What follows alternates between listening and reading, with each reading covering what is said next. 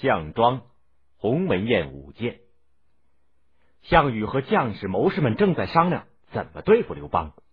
范增说：“刘邦原来是个又贪财又好色的无赖，这会儿进了关，不贪财物和美女，可见他的野心不小啊。”项羽瞪着眼珠子大骂：“刘邦这个小子，明天一早我就到坝上去收拾他。”这个时候，项羽有兵马四十万，号称一百万，在鸿门扎营；刘邦有兵马十万，号称二十万，扎在坝上，距离项羽兵营不过四十里地。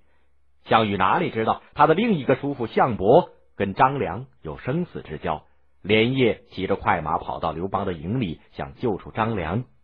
张良把项伯的话又告诉了刘邦，刘邦吓得没法说了，都就和张良两个人去求项伯来说情。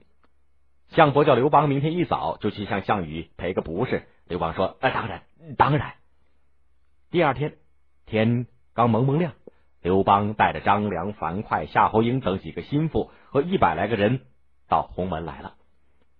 到了营前，刘邦只带着张良一个人进去见项羽，他不敢行平背礼，趴在地上说：“刘邦拜见将军。”项羽杀气腾腾的问他。你有三项大罪，你知道不知道？刘邦说：“我只不过是个沛县的亭长，听了别人的话，起兵伐秦，才投在将军的旗帜下，听从将军指挥，丝毫不敢冒犯将军。”项羽说：“天下痛恨秦王，你自作主张的放过他，这是第一；你随便改变法令，收买人心，这是第二；你抗拒诸侯，不准他们进关，这是第三。”刘邦说。请将军允许我把话讲完，再犯我的罪。第一，秦王子婴前来投降，我不敢自作主张，只是暂时把他看管起来，等候将军发落。第二，秦国法令苛刻，我急于约法三章，就是为了宣扬将军的恩德。第三，我怕盗贼未平，秦军的残余可能作乱，不能不派人守关，哪敢抗拒将军呢？项羽听到这儿，脸色缓和多了。刘邦接着说：“哎，将军在河北作战，我在河南作战，我们同心协力，托将军的鸿福，我先进关，能在这儿见到将军，真是够高兴的了。哪知道有人从中挑拨，叫将军生气。”项羽直爽的说：“这都是你部下曹商说的。”说完，他叫刘邦坐下，留他喝酒。项羽和项伯殷勤的劝他喝酒，刘邦提心吊胆的不敢多喝。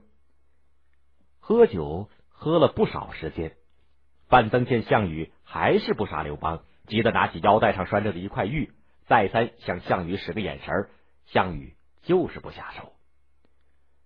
没办法，范增借个理由出去，叫项羽的叔伯兄弟项庄过来，对他说：“大王太厚道了，你快进去给刘邦敬酒，完了就给他们舞剑，巧个方便杀了刘邦，要不然咱们将来都要做他的俘虏。”项庄进去敬过酒。说：“请允许我舞剑给沛公下酒。”说着就拔剑起舞。项庄舞剑，意在沛公。这个成语就是这么来的。项伯看出了名堂，也起来对项羽说：“一个人舞不如两个人舞。”他也拔剑起舞，老是把身子挡住刘邦。张良也像范增那样向项羽告了个遍，就来到了军门外。樊哙上来问：“怎么样了？”张良说。十分紧急，项庄舞剑要对沛公下手。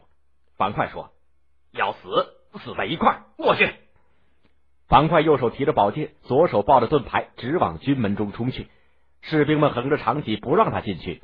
樊哙拿盾牌一顶，就顶倒了两个士兵。他们还没有爬起来，樊哙就已经进了中军，用剑挑起了帘子，冲到里面，气得连头发都往上直竖，两只眼睛。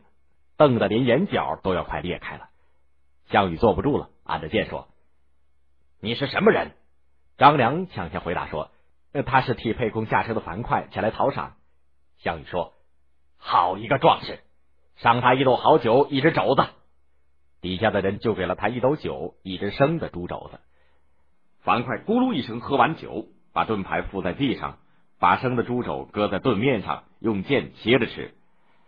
项羽说。壮士还能喝吗？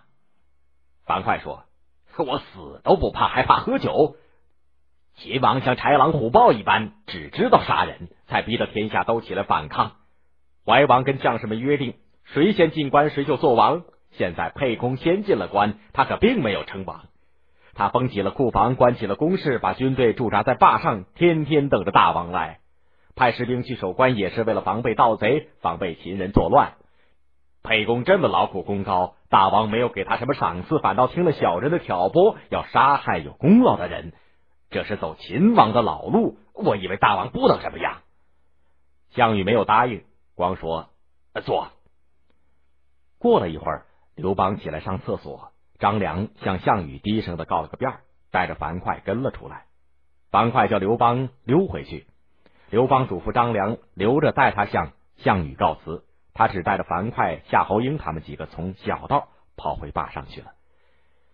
刘邦一回到营里，就立刻。把向项羽告密的曹无伤斩了。项羽看见刘邦好久没有回来，就派陈平去请他。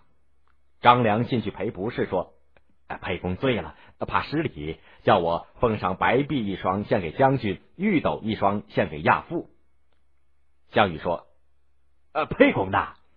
张良说：“呃，他把将军的部下跟他为难，先走了。这会儿大概已经快到坝上了。”张良献上礼物。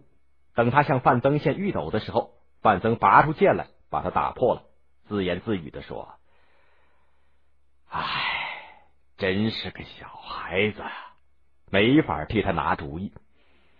夺天下的一定是刘邦，我们瞧着做俘虏吧。”